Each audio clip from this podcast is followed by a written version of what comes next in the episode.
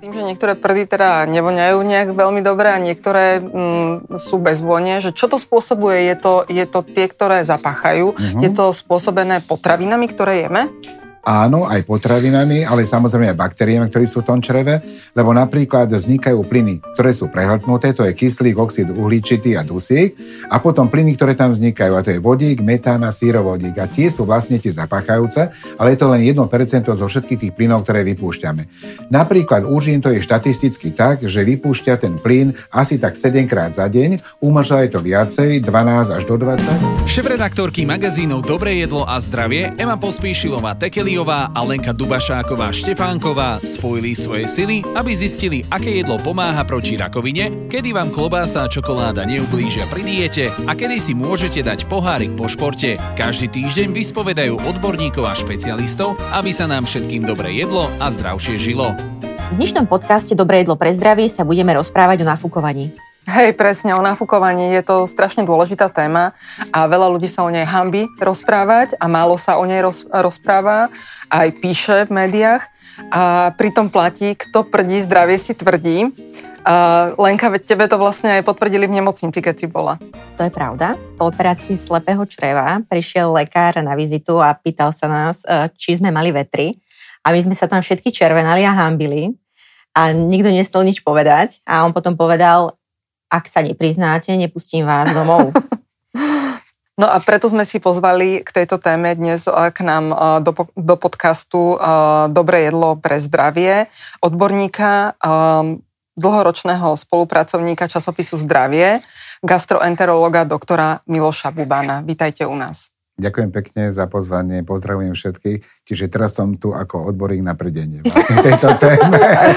Aby sme potešili jasne divákov, poslucháčov, čitateľov.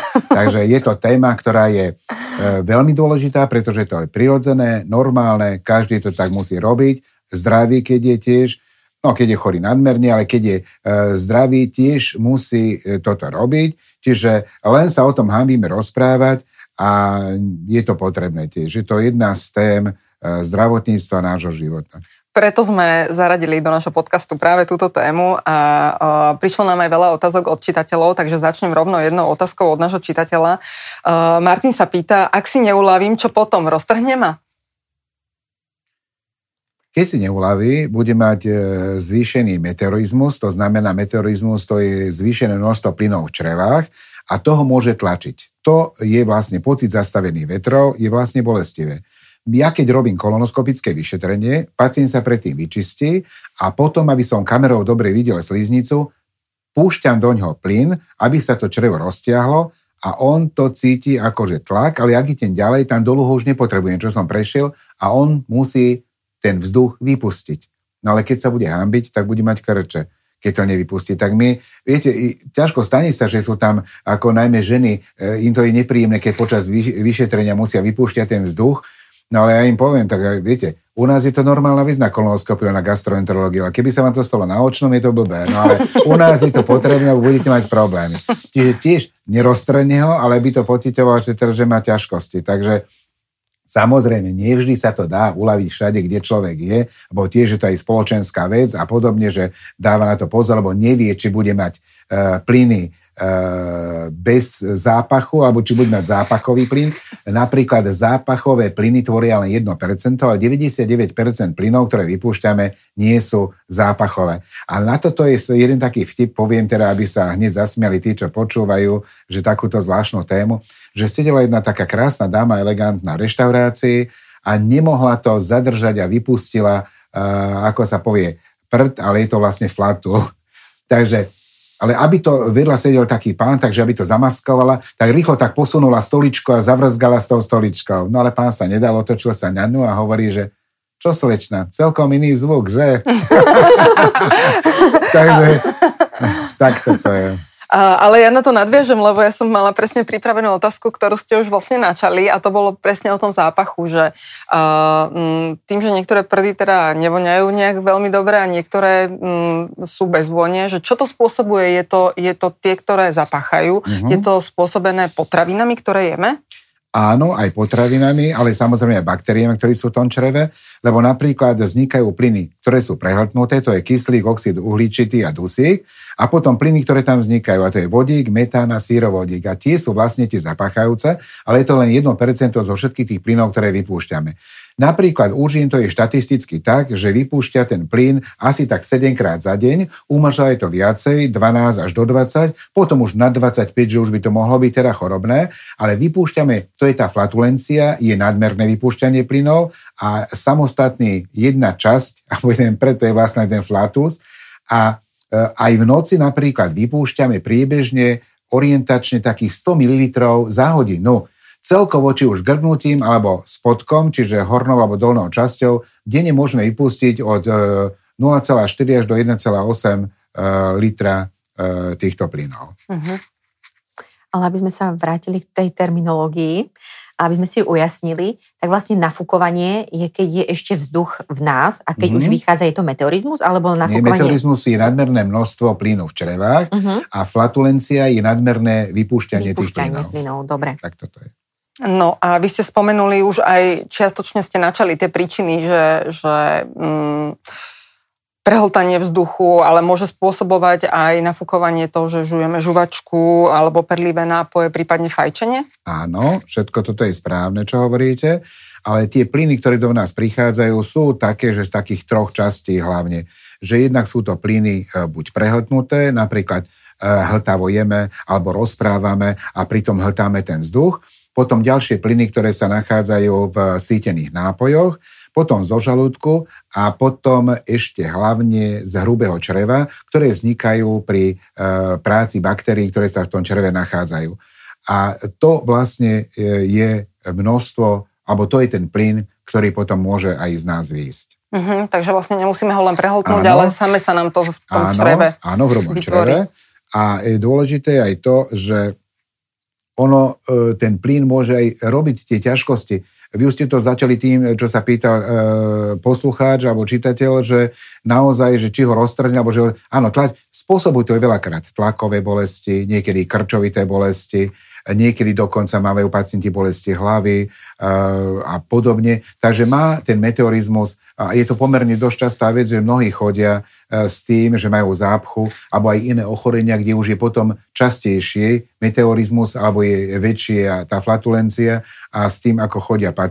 Ale nafúkovanie je zvýšené pri niektorých ochoreniach, napríklad pri zápalových ochorenia hrubého čreva, zápche, kolónny irritabili draždivom tračníku, celiaky, histaminovej intolerancii, pozitívnom helikobaktere. Takže všetky tieto veci sa tam môžu, môžu nachádzať aj viacej ako teda bežne. Uh-huh. Mňa zaujalo aj to, že ste spomenuli, že vlastne nadmerná plynatosť môže spôsobiť bolesti hlavy. Uh-huh. Ako to spolu súvisí?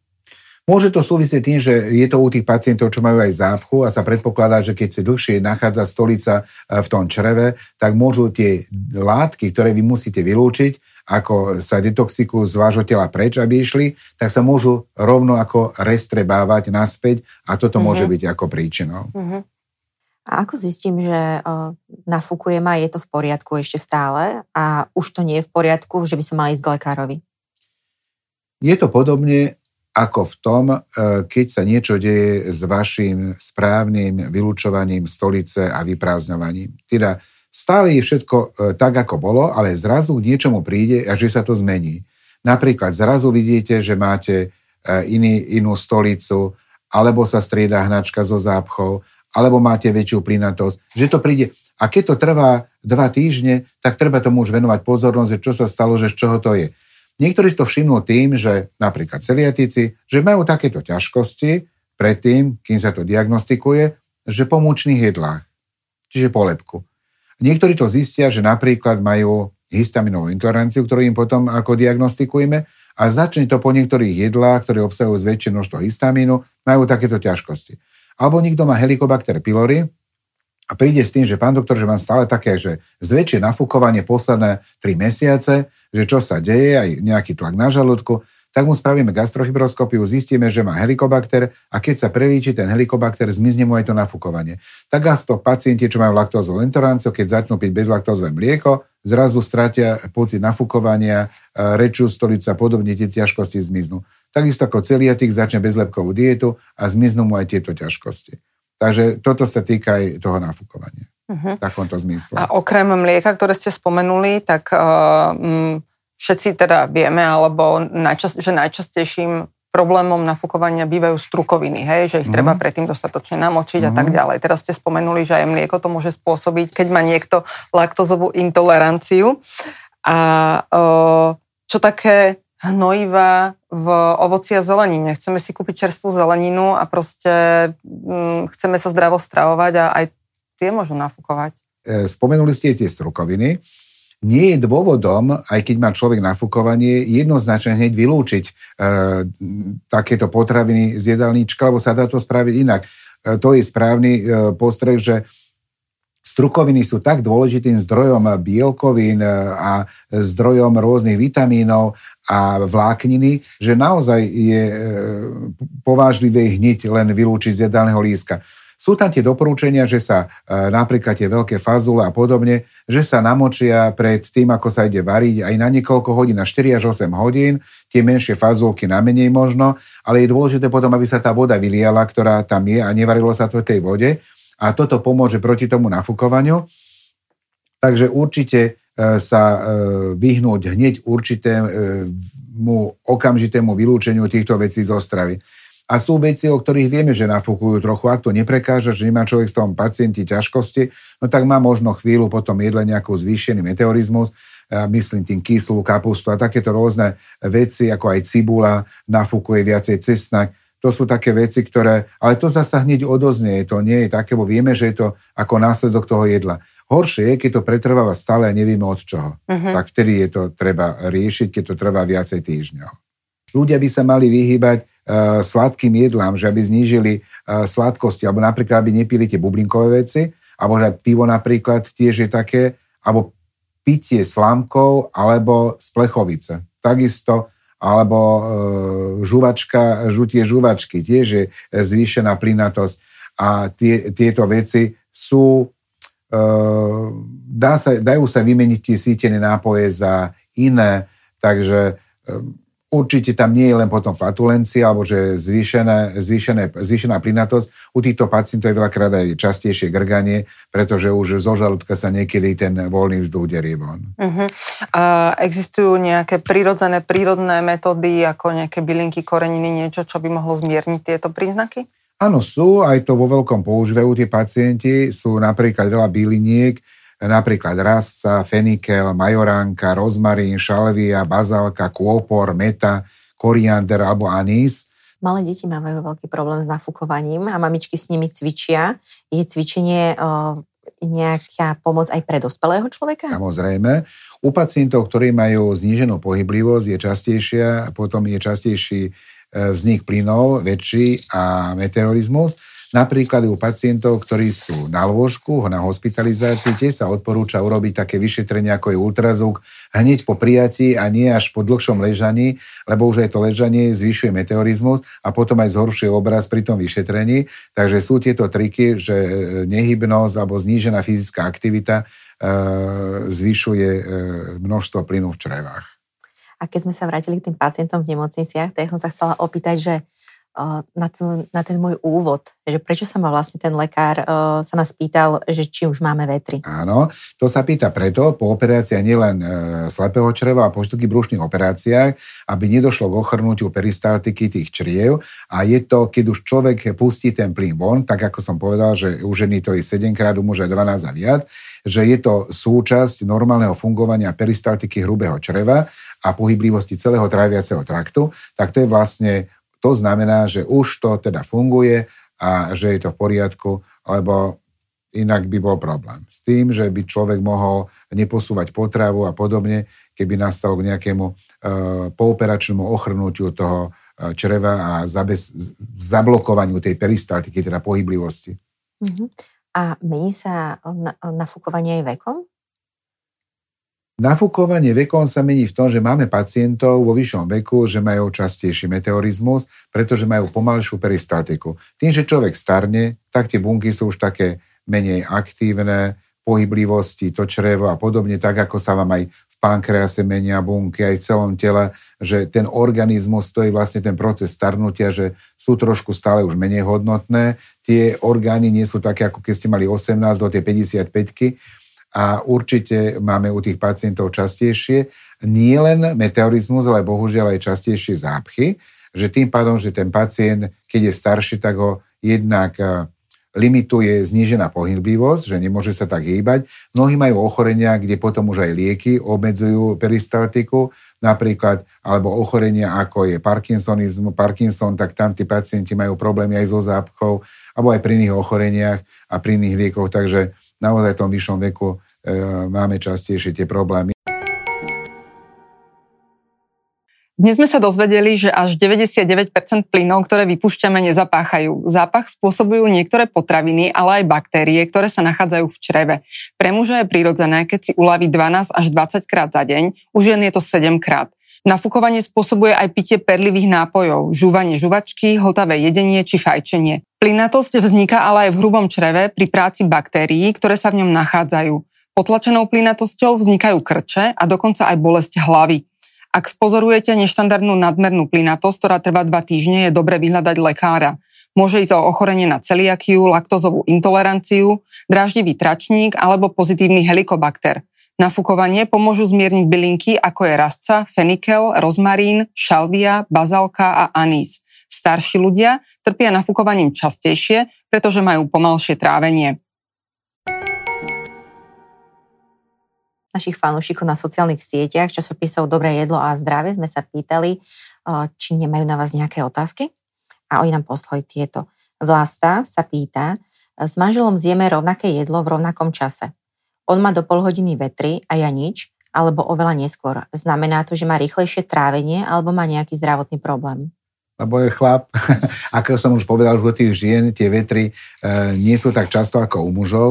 U mužov je ten organizmus e, iný, e, takže je tam častejšie. A možno je to vec aj metabolizmu samozrejme, ale vec aj tej traviacej rúry, lebo ona má predsa graciolnejšie ten traviaci ústroj, ako je u muža.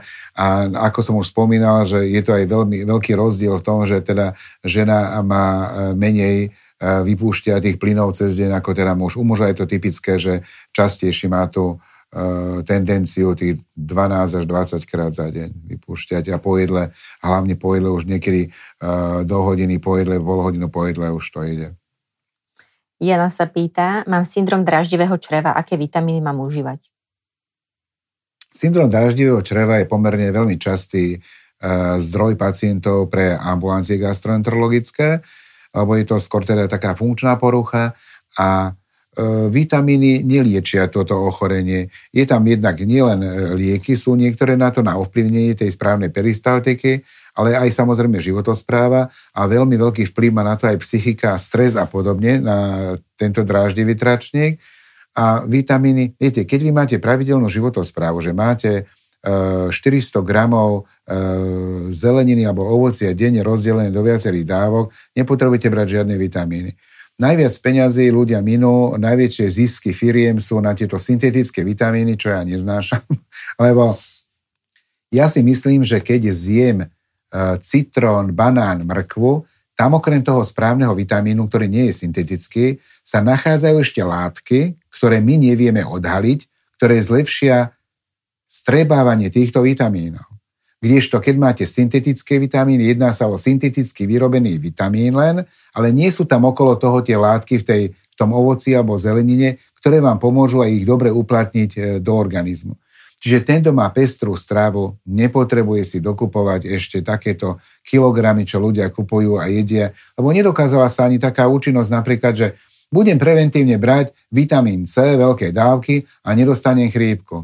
Nie je to pravda. Viete vitamín C a dostanete chrípku. Keby ste možno jedli každý deň ako EMA vyžmýkaný citrón, tak to je iný príjem celaskonu, ktorý je ten správny, ten vitamín C, že obsahuje tie látky, e, ten, to ovocie a lepšie sa vstreba, lepšie sa využije ako teda ten syntetický. Takže, a ešte, a ešte to čerstvé ovocie má aj vlákninu a čerstvé ovoce má aj vlákninu. Presne tak. Čo je teda nezanedbateľné k správnej životospráve a správnemu fungovaniu tráviaceho traktu. Erika sa pýta, mám pomalé trávenie. Jedávam niekedy len ranejky a obed, od 2. 3. hodiny po obede až do rana pijem iba vodu. Často ma nafúkuje, býva mi nevoľno. Aj v noci ma niekedy zobudí nevoľnosť. Mala som raz preliečeného helikobaktéra, ale znova sa vrátil a už sa nepreliečil. Cítim ťažobu po jedle, Nejedávam vôbec masné, pečené, koláče, nepijem alkohol, nefajčím. Jedávam skôr zdravú stravu, mávam silnú zápchu, užívam antidepresíva. Čiže už to, že povedala, že užíva antidepresíva, u týchto pacientov bývajú takéto ťažkosti aj tráviace, aj sklon zápche, ale ide o to, že je to, je to nepríjemné, lebo e, kazí to e, tú kvalitu života. Každý chce, e, keď sa dobre naje a sa dobre vyprázdni, to vlastne potrebuje človek k tomu, aby sa dobre cítil a k takému životnému komfortu. Keď to nemá, niekedy sa môže stať až taký začarovaný krv. Aj to je, no mala smolu, že ten helikobakter sa nepreliečil. Áno, 10% pacientov nepreliečíme, lebo sú rezistentné kmene, potom tých 10 preliečíme ďalšími kombináciami a nakoniec 1% zo všetkých aj tak zostane, že neúčinkuje na nič. Čiže e, je to ako nepríjemné a ten helikobakter, keď robí ťažkosti a nedá sa odstrániť z toho tela, tak akože môže robiť ťažkosti, môže mať sklon k gastritidám, zápalom alebo aj e, vredom a dokonca aj teda k rakovine žalúdka. Takže ale takéto veci sú také rodiny, ako že sú kardio, kardiorodiny, že majú ťažkosti také so srdiečkom, tak sú také rodiny, čo zase majú takéto nešpecifické ťažkosti tráviace a stále to není v poriadku, stále nie sú košer, stále majú nejaké veci, nafúkovanie, raz grganie, raz tlak na žalúdku, takúto nepohodu to sú pacienti, ktorí e, sú smutní sami o sebe rovnako ako sú smutní lekári. Pretože keby mali napríklad, že vred, to sa vyliečia, je to poriadku. Ale tieto funkčné veci a takéto veci sú veľmi ťažko ovplyvniteľné a hlavne na krátko liečbu. Pacientovi dáte lieky, musíte sa s ním veľa rozprávať a pohrať sa s, my, s kombináciou tých liekov a zrazu on príde o 6 mesiacov a znovu sa to vrátilo na pôvodné zasa sa musíte pohrať s tým a skúsiť nejakú inú kombináciu na to, aby sa rozhýbala tá peristaltika, zlepšilo trávenie a podobne, lebo tie lieky sú na trhu, máme ich, aj životospráva a podobne. Jasná, má na to vplyv aj stres, aj životné prostredie a životospráva celková, nie len stravovanie, ale aj celkovo životospráva človeka, jeho sociálne zabezpečenie, milión vecí na to má vplyv na tú pohodu človeka. Opäť tu máme našu rubriku s receptami. A mňa by zaujímalo, eh, či viete pripraviť nejaké jedlo so strukovinami, alebo aké je vaše obľúbené? Obľúbené jedlá zo strukovín sú u mňa všetky a moja mamička mi veľmi často robila, buď fazulová polievka, fazulový prívarok, čošovicová polievka, šošovicový prívarok, fazulová polievka na všetky spôsoby, že či už teda na kyslo alebo na sladko. A, a bavíme sa o klasickej fazuli alebo tej, tej zelenej luskovej? O klasickej, o klasickej. o klasickej, ale aj tú zelenú luskovú. Uh-huh. Tu mám rád takú osmahnutú, len tak trošku na oleji, ako, ako príloha aj k mesám, aj k uh-huh. rôznym iným jedlám. Tie zelené struky vynikajúce. To akože je v poriadku. Je to aj také jednoduchá príprava, takže to by som zvládol aj ja. Takže to odporúčam aj tým, čo nevedia variť a toto by zvládli. Polievku už asi by som nedal, tu si iba rozmrazujem, čo mi pripravia sestry, to by som asi polievku. Ale som rozmýšľal, že keď budem na dôchodku, e, zrejme budem asi experimentovať, budem variť. Neviem, či sa to bude dať jesť, ale snáď sa naučím. Ale veľmi ma to láka e, naučiť sa robiť takéto veci, ktoré mám rád, že fazulová polievka, urobiť fazulovú polievku je pre mňa teda veľkým zrušením a určite si to nenechám na dôchodku ísť, čo už je onedlho. tak super, potom verím, že, sa, že nám prezradíte recept. Ďakujem veľmi pekne, že ste prišli k nám do podcastu. Ďakujem pekne. Dovidenia. Šéf-redaktorky magazínov Dobré jedlo a zdravie Ema Pospíšilová Tekeliová a Lenka Dubašáková Štefánková spojili svoje sily, aby zistili, aké jedlo pomáha proti rakovine, kedy vám klobása a čokoláda neublížia pri diete a kedy si môžete dať pohárik po športe. Každý týždeň vyspovedajú odborníkov a špecialistov, aby sa nám všetkým dobre jedlo a zdravšie žilo.